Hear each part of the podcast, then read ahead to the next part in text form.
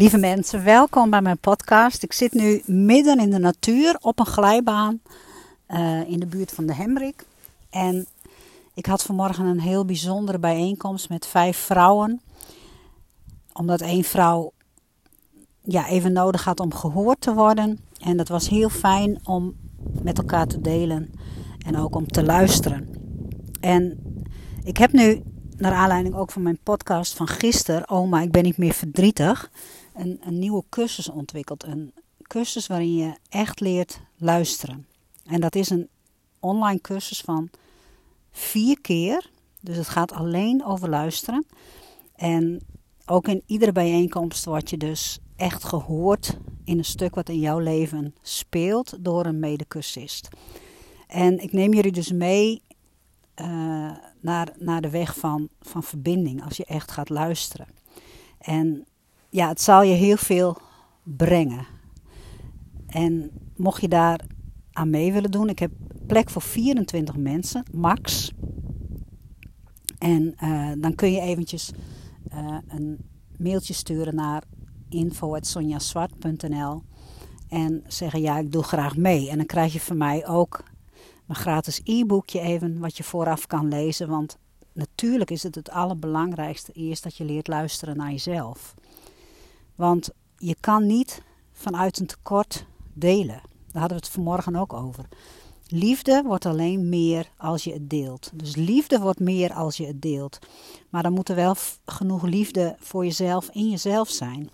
Anders ga je delen vanuit een tekort en daar doe je jezelf, maar ook de ander enorm mee tekort. Maar vooral jezelf. Dus het zal, de eerste twee lessen zal gaan, zullen gaan over het luisteren naar jezelf. En dat zal je al zoveel brengen, ook contact met jezelf. En misschien ontdek je dingen in jezelf waarvan je geen weet had. Nou, dat wil ik in de eerste plaats even delen. Ik doe dat eigenlijk nooit in podcasts, maar het is vandaag Valentijn en het is natuurlijk de dag van de liefde. En ik dacht, ja, dit is een mooie moment om ook het ook eens te hebben over liefde voor jezelf. En ja, voor mij is dat wel het meest belangrijke in mijn leven. Omdat alleen als ik genoeg liefde voor mezelf heb, en dat betekent niet meer dan in het moment voelen wat er is en vragen wat je nodig hebt. En dat leert de geweldloze communicatie mij heel erg. Dat is gewoon liefde voor, voor jezelf. Liefde voor jezelf is niet één groot begrip of zo dat je nu liefde, dat je altijd liefde voor jezelf hebt. Maar dat je gewoon in het huidige moment vanuit je gevoel, want je lijf geeft perfect aan uh, of er behoeften leven. Dus als je bijvoorbeeld uh, pijn op je borst voelt, of je voelt spanning in je buik, of je keel wordt dichtgeknepen. Je lichaam geeft aan of er een behoefte niet vervuld is. En als je heel veel ruimte voelt in je buik bijvoorbeeld, dan is er een behoefte misschien wel vervuld. En vanmorgen is er ook een behoefte in mij vervuld door met vier vrouwen samen te zijn en gewoon elkaar echt te zien en te horen. Aan het eind van de ochtend trokken we een kaartje. En ik heb nooit in een podcast iets gedeeld over kaartjes trekken. Nou, wanneer trek ik een kaartje als ik het even niet meer weet? Of gewoon omdat ik even nieuwsgierig ben naar wat de boodschap op een kaartje voor mij kan betekenen in het moment. En ik trok vanochtend het kaartje onthechting. En dat wil ik graag met jullie delen. Wat er op dat kaartje stond. Want misschien speelt dat op jouw moment, op dit moment in jouw leven ook wel een rol. Want onthechting, dat is ja, wat we ons hele leven eigenlijk doen. Uh, eerst van, van, van, van onze moeder. Dat is al op het moment dat je geboren wordt, dan word je al gescheiden van je moeder, als het ware. En dan ja, dat je naar school moet. Dat is, dat is ook weer onthechting van altijd thuis zijn. Naar het voortgezet onderwijs. Onthechting van kind zijn.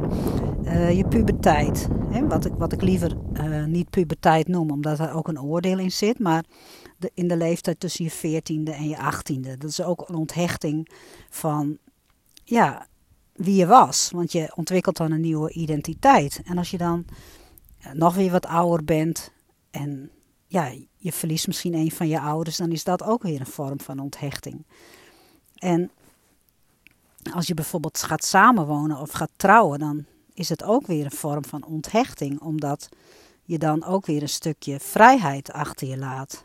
En dat wil niet zeggen dat je in je relatie niet vrij kan zijn, maar dat het toch anders is als je met iemand samenwoont dan wanneer je alleen woont. Nou, zo blijf je steeds uh, onthechten. Ik heb twee vriendinnen verloren in mijn leven. Eentje van 35 en eentje van 59. Dat is ook weer onthechten, loslaten. En onthechten is voor mij wel een heel bijzonder woord eigenlijk. Want hoe meer je kan onthechten, hoe meer je uh, in verbinding kunt komen met jezelf. En dat hoeft niet, maar het kan. Want ja, je bent gehecht aan allerlei dingen. Ook materiële zaken, maar ook ja, niet-materiële zaken, zoals de dingen zoals het hoort. Of uh, dat je dingen doet omdat je ja, dat doet vanuit een soort van verantwoordelijkheidsgevoel of, of een plichtsbesef. Maar je bent eigenlijk alleen maar verantwoording schuldig aan het goddelijke in jezelf. Dat is je allergrootste verantwoordelijkheid. En mensen kunnen van alles van je vinden als je bepaalde stappen zet.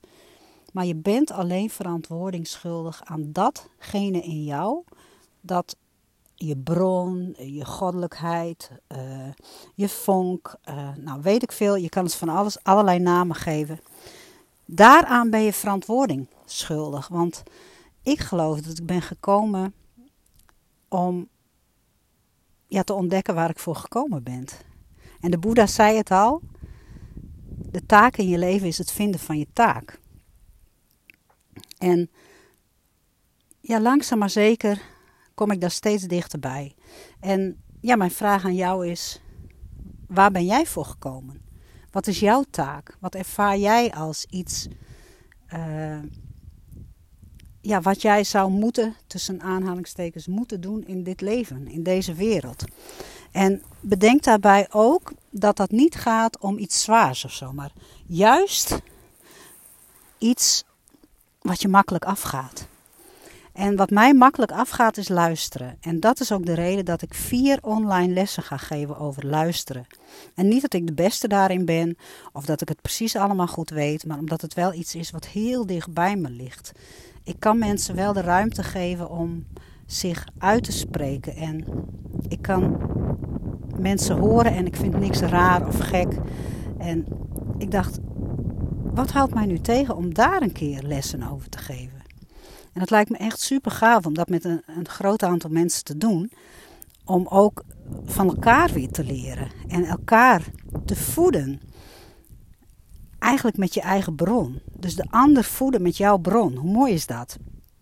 En nou ja, dus dat is een oproep. Wil je meedoen? Natuurlijk, uh, het is wel een, een, kleine investering, maar ik probeer de, de investering zo laag mogelijk te houden. Maar het is, ik schat ongeveer vier keer anderhalf à twee uur online. En ik denk dat de prijs zoiets van 97 euro wordt, inclusief BTW. Dus dan heb je vier, of je hebt misschien wel acht of twaalf luistersessies, uh, waardoor je weer dichter bij jezelf kan komen. Nou, naar mijn kaartje. Oh ja, want zo kwam ik er eigenlijk op. Ik had een kaartje getrokken vanmorgen over onthechting.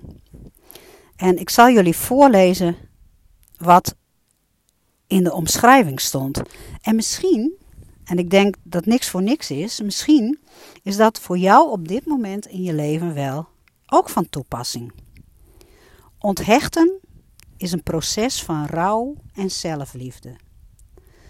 Dus ja, rouw en zelfliefde, dat lijken wel twee tegengestelde, maar hoe meer je rouwt, hoe meer liefde voor jezelf ontstaat.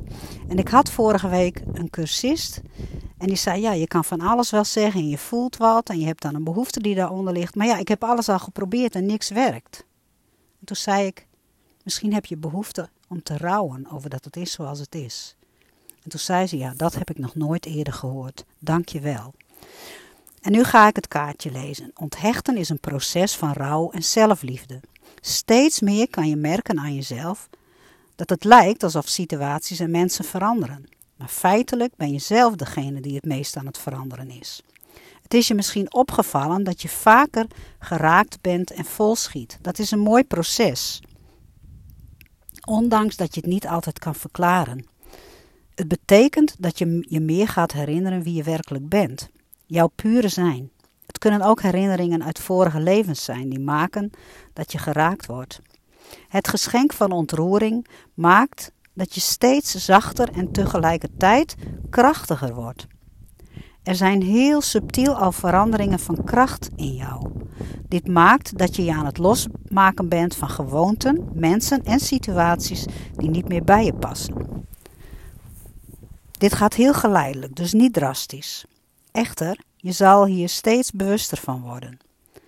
Het is een natuurlijk proces, maar het kan gepaard gaan met verwarring en gevoelens van rouw. Je kunt zelfs ervaren dat je jezelf ontrouw bent, omdat je niet meer verder kunt met iets wat langere tijd zo belangrijk voor je is geweest en 24/7 je leven beheerste. Geef de verwarring maar ruimte en laat het maar gebeuren.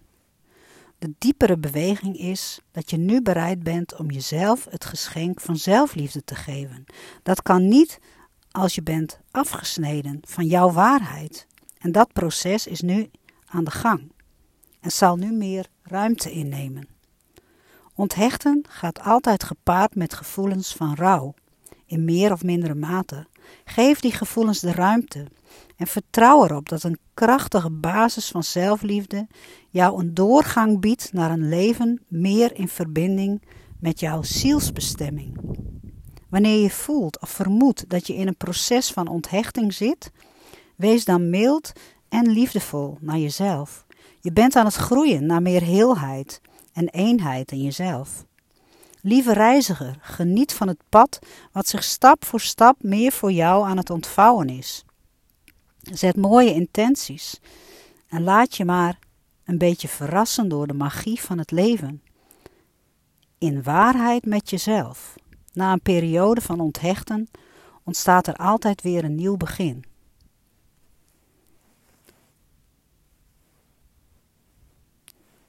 De herfst laat dat zien door het loslaten van bladeren. In de winter verstilt het allemaal. En de lente schenkt ons weer een nieuw leven. Laat de natuur jouw leraar en voorbeeld zijn en ga vol vertrouwen verder. En dan staat er aan het eind van het kaartje nog een verwerking, een uitnodiging. Pak vier vellen papier en schrijf op ieder vel een ander seizoen: lente, zomer, herfst en winter. Teken er eventueel een symbool op, wat direct bij je naar boven komt. Ga in alle stilte bij een kaarsje zitten.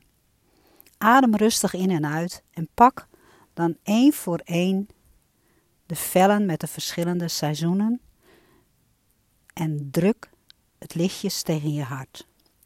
Maak via je ademhaling verbinding met het seizoen. Stel op het juiste moment, dat voel je, tussen haakjes, de vraag lente in mij. Wat wil jij me vertellen? Luister rustig naar het antwoord wat je voelt, ziet of hoort en weet. Daarna ga je naar het volgende seizoen, totdat je ze alle vier voorbij hebt laten komen. Tot slot sta je stil bij de vraag wat de vier verschillende seizoenen jou leren over het thema onthechten. Er is geen doel waar je naartoe werkt.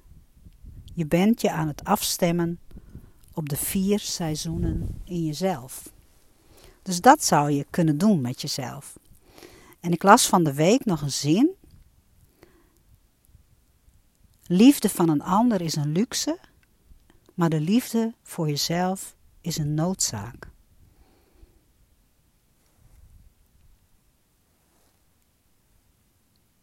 Liefde van een ander is een luxe, maar de liefde voor jezelf is een noodzaak. Laten we naar onszelf gaan luisteren op deze dag van de liefde. Vanuit een pure noodzaak. En ja, als we dat. Als we daarmee aan de slag gaan, is het belangrijk dus om te luisteren naar onze eigen behoeften. En onder deze podcast zet ik een linkje van Mijn gratis e-book, geschreven vanuit het belangrijkste aspect van de geweldige communicatie, de behoeften. Rosenberg zegt de needs. Dat is nog indringender. Uh, als je luistert naar je needs, dan